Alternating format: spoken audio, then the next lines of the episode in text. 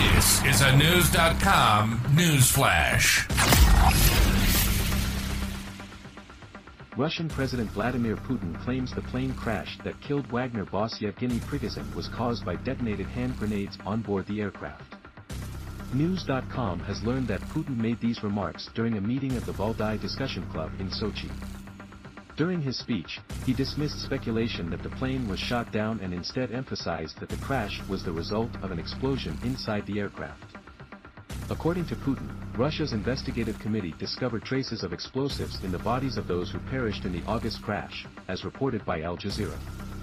He stated, fragments of hand grenades were found in the bodies of those killed in the crash. There was no external impact on the plane, this is already an established fact.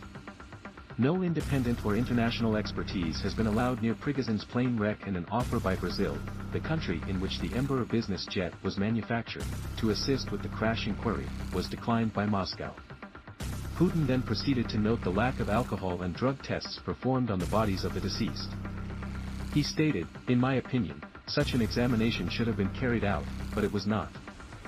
Putin also addressed what was found during searches of Wagner mercenary forces offices in St. Petersburg, 10 billion rubles, $100 million, in cash and 11 pounds of cocaine. The investigative committee has yet to officially release its findings. The crash occurred on August 23 and the private Embraer jet carrying 10 total plummeted north of Moscow. The disaster claimed the lives of all on board, including Prigozhin's bodyguards and the aircraft's crew. The resulting Wagner boss demise came exactly two months after leading a failed rebellion against Russia's defense establishment. This then led to the US intelligence assessment that an intentional explosion had caused the crash, prompting speculation about Putin's involvement.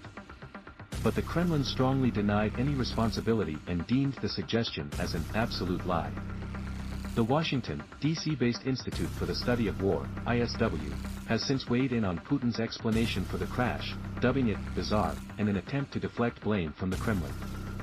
The ISW argued that Putin's remarks painted a picture of negligence involving alcohol, drugs, and mishandling of explosives by those on board the plane.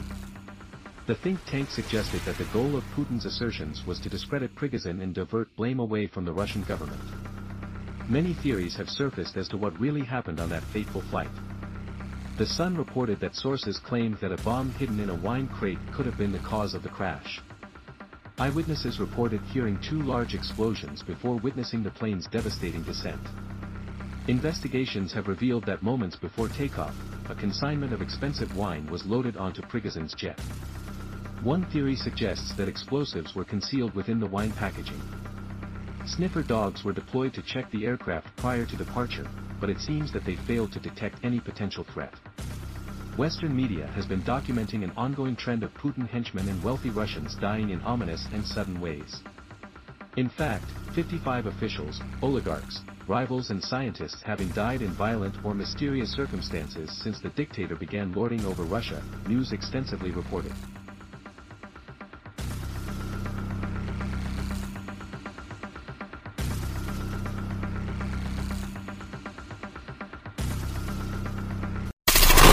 Knowledge. Knowledge. Unfiltered. Unfiltered. Knewz.com. Knewz.com. Knewz.com. News.